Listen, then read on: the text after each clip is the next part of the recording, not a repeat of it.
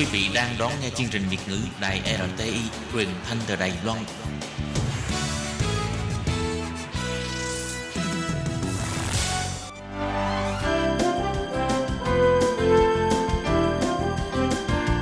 Xin mời quý vị và các bạn đến với chuyên mục Nhìn ra thế giới. Chuyên mục này gồm những nội dung liên quan đến quốc tế,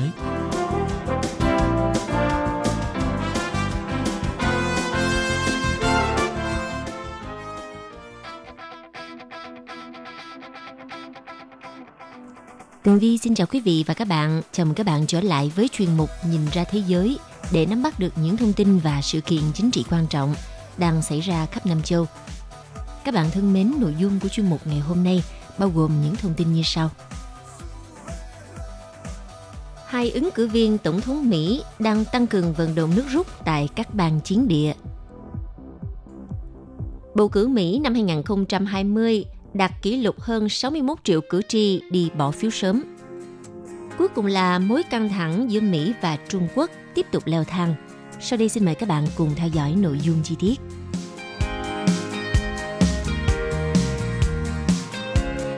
Thưa quý vị, trong bối cảnh chỉ còn 4 ngày nữa là tới ngày bầu cử Tổng thống Mỹ ngày 3 tháng 11, hai ứng cử viên Tổng thống Mỹ hiện đang vô cùng nỗ lực vận động tranh cử nước rút tại các bang chiến địa nhằm tìm kiếm sự ủng hộ của những cử tri còn do dự, không biết sẽ bỏ phiếu cho ai.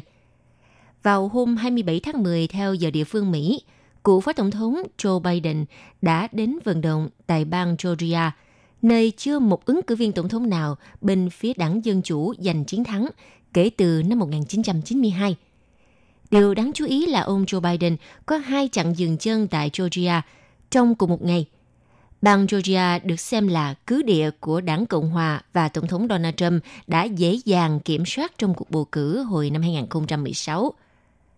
Phát biểu trước những người ủng hộ tại thành phố Warm Springs, ứng cử viên tổng thống của đảng Dân Chủ Joe Biden nêu rõ, những chia rẽ trong đất nước chúng ta ngày càng rộng hơn, sự tức giận và nghi kỵ ngày càng gia tăng – các vết thương của chúng ta ngày càng sâu. Và nhiều người tự hỏi liệu chúng ta đã đi quá xa, liệu chúng ta đã vượt qua điểm mà không thể quay trở lại. Liệu trái tim của dân tộc này đã hóa đá? Tôi không nghĩ như vậy. Tôi hiểu đất nước này và người dân Mỹ. Tôi biết chúng ta có thể đoàn kết và hàn gắn đất nước này. Trong tuần này thì ông Biden đã đến vận động tại bang Iowa, nơi ông Donald Trump bỏ xa đối thủ Hillary Clinton tới 10% số phiếu bầu trong cuộc bầu cử lần trước.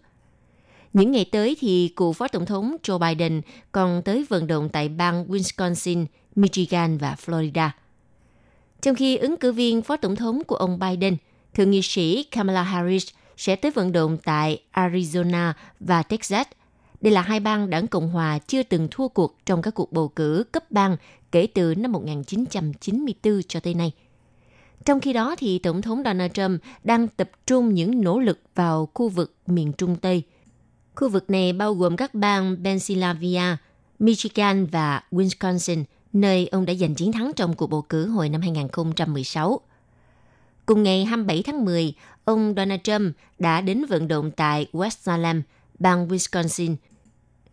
Hiện tại, các nhà phân tích nhận định như thế này. Theo giáo sư Joseph Campbell thuộc trường truyền thông Đại học Hoa Kỳ ở Washington DC, cho rằng có khoảng 10 tới 15 bang trong tổng số 50 bang của nước Mỹ thực sự đóng vai trò quyết định ai sẽ là người thắng cuộc và bước chân vào Nhà Trắng. Những bang chiến trường quan trọng nhất của cả hai đảng năm nay cũng từng là bang chiến trường cách đây 4 năm, bao gồm Wisconsin, Michigan và Pennsylvania – đây đều là những bang đã giúp cho Donald Trump chiến thắng bất ngờ vào năm 2016. Những bang buộc phải thắng của ông Donald Trump bao gồm cả North California và Arizona. Trong khi đó, ứng cử viên Joe Biden phải giành thắng lợi ở ba bang bao gồm Wisconsin, Michigan và Pennsylvania. Đồng thời cũng phải giữ vững được bang Minnesota để bang này không ngã sang ủng hộ ông Donald Trump. Theo các cuộc thăm dò mới nhất thì ông Joe Biden dẫn đầu ông Donald Trump tại bang Wisconsin với tỷ số là 53% trên 44%, Michigan là 52% trên 42% và Pennsylvania là 52% trên 44%. Tuy nhiên, theo hãng thông tấn NBC, thì kẻ thách thức đảng Dân Chủ chính là những cử tri chưa quyết định. Vì tại bang Texas, hai ứng cử viên cạnh tranh quyết liệt về tỷ lệ ủng hộ trong số các cử tri độc lập với 41% dành cho ông Donald Trump và 40% dành cho ông Biden. Tuy nhiên, trong các cuộc bầu cử năm 2016, ông Donald Trump đã tạo ra cách biệt lên tới 14% so với bà Clinton trong cuộc thăm dò tương tự. Trong một diễn biến có liên quan thì ông Donald Trump được cho là giành chiến thắng quan trọng trước bầu cử sau khi Thượng viện Mỹ phê chuẩn bà Amy Coney Barrett làm thẩm phán tòa án tối cao vào hôm 27 tháng 10. Cùng ngày, bà Perez cũng đã tuyên thệ nhậm chức.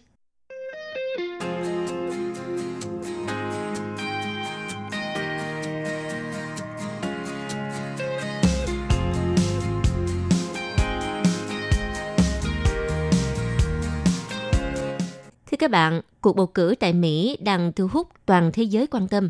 Hơn 61 triệu cử tri cũng đã đi bỏ phiếu sớm trong cuộc bầu cử tổng thống năm 2020. Con số này đã vượt quá tổng số phiếu bầu sớm trong cuộc bầu cử năm 2016 với 47 triệu phiếu cử tri, vốn được coi là cao nhất trong lịch sử nước Mỹ. Theo hãng tin CNN hôm 26 tháng 10, dẫn số liệu của Edison Research và Catalyst cho thấy khoảng 61,3 triệu phiếu bầu cử sớm trong cuộc bầu cử tổng thống Mỹ năm 2020 đã được gửi tới các điểm bỏ phiếu.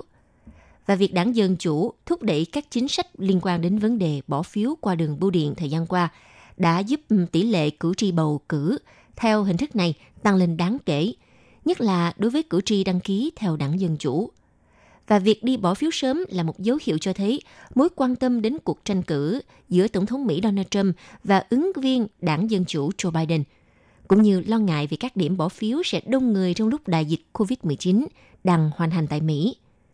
Theo đó, 33 bang đã có tổng số phiếu bầu sớm cao hơn con số phiếu bầu trong cuộc bầu cử tổng thống năm 2016. Có thể kể tới một vài cái tên nổi bật như Georgia, Iowa, Maine, Michigan, Minnesota, Nebraska, New Hampshire, Bắc California, Ohio, Pennsylvania, Texas và Wisconsin.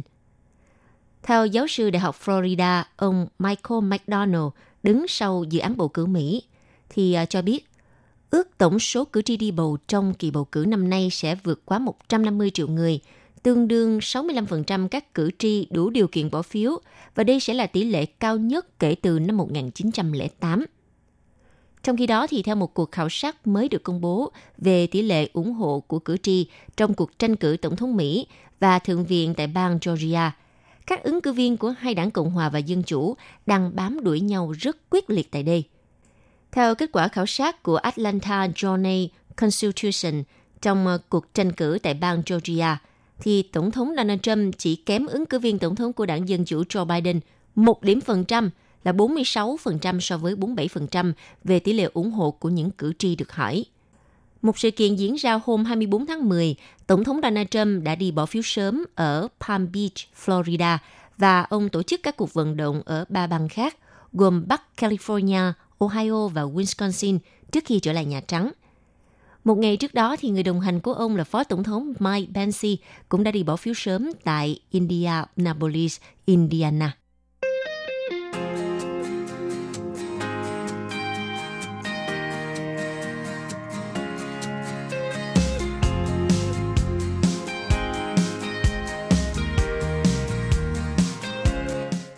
Vào hôm ngày 27 tháng 10, Bộ Ngoại giao Trung Quốc cho biết Trung Quốc sẽ đưa ra các biện pháp cần thiết để bảo vệ chủ quyền và những lợi ích an ninh sau khi Mỹ thông qua thương vụ bán vũ khí trị giá 2,4 tỷ USD cho Đài Loan.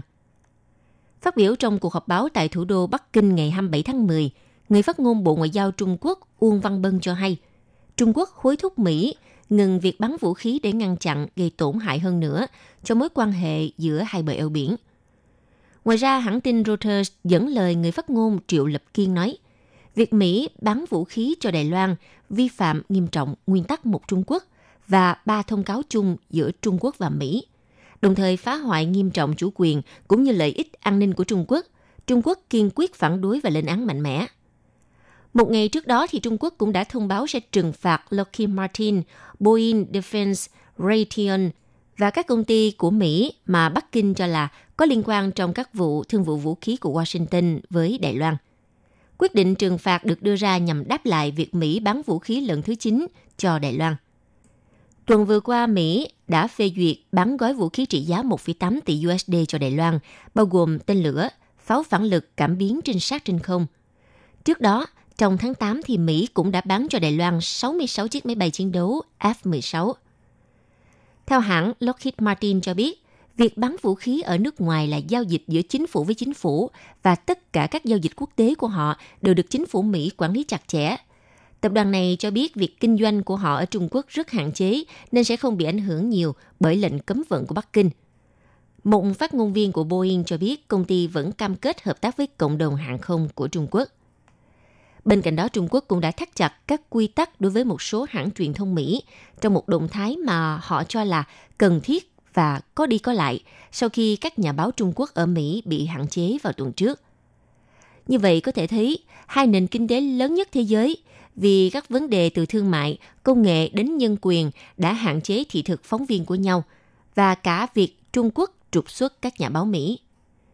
Theo hãng thông tấn AP, sau khi Mỹ tuyên bố bổ sung thêm một số hãng truyền thông Trung Quốc vào danh mục cơ quan đại diện nước ngoài, thì hôm 26 tháng 10, Bắc Kinh đã yêu cầu 6 tập đoàn truyền thông của Mỹ báo cáo về nhân sự tài chính và bất động sản của họ.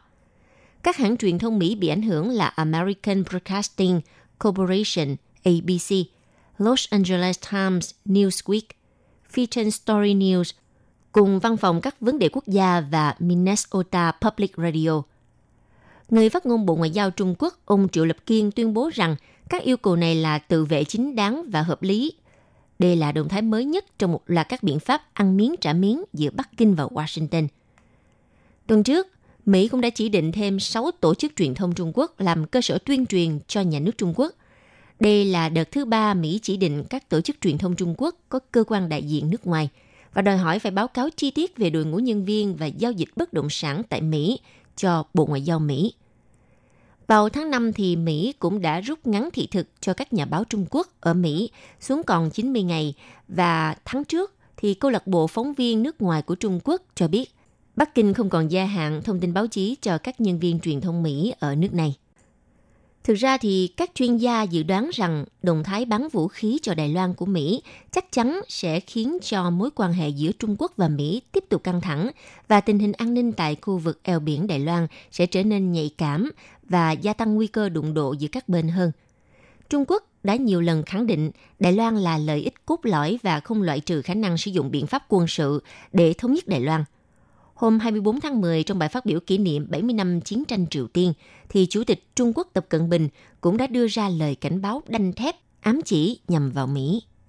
Theo thông tin từ Bộ Ngoại giao Đài Loan, hôm 26 tháng 10, Mỹ đã phê duyệt bán 100 hệ thống phòng thủ bờ biển Harpoon cùng 400 tên lửa chống hạm phóng từ mặt đất với tầm bắn 125 km cho Đài Loan.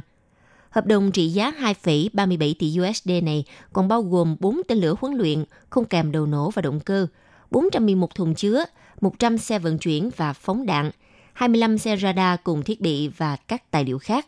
Ngoài ra, Mỹ cũng sẽ đảm nhận huấn luyện binh sĩ và hỗ trợ kỹ thuật sau khi bàn giao vũ khí cho Đài Loan.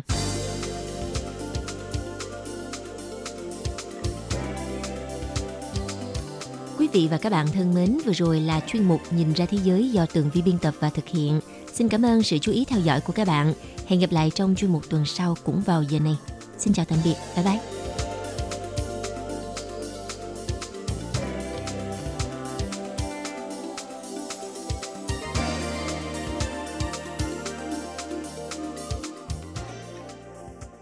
Quý vị và các bạn thân mến, sau đây là email của Ban Việt ngữ ctv a rti org tvk Hộp thư truyền thống của Ban Việt ngữ Việt Nam Miss PO Box 123 gạch ngang 199 Taipei 11199.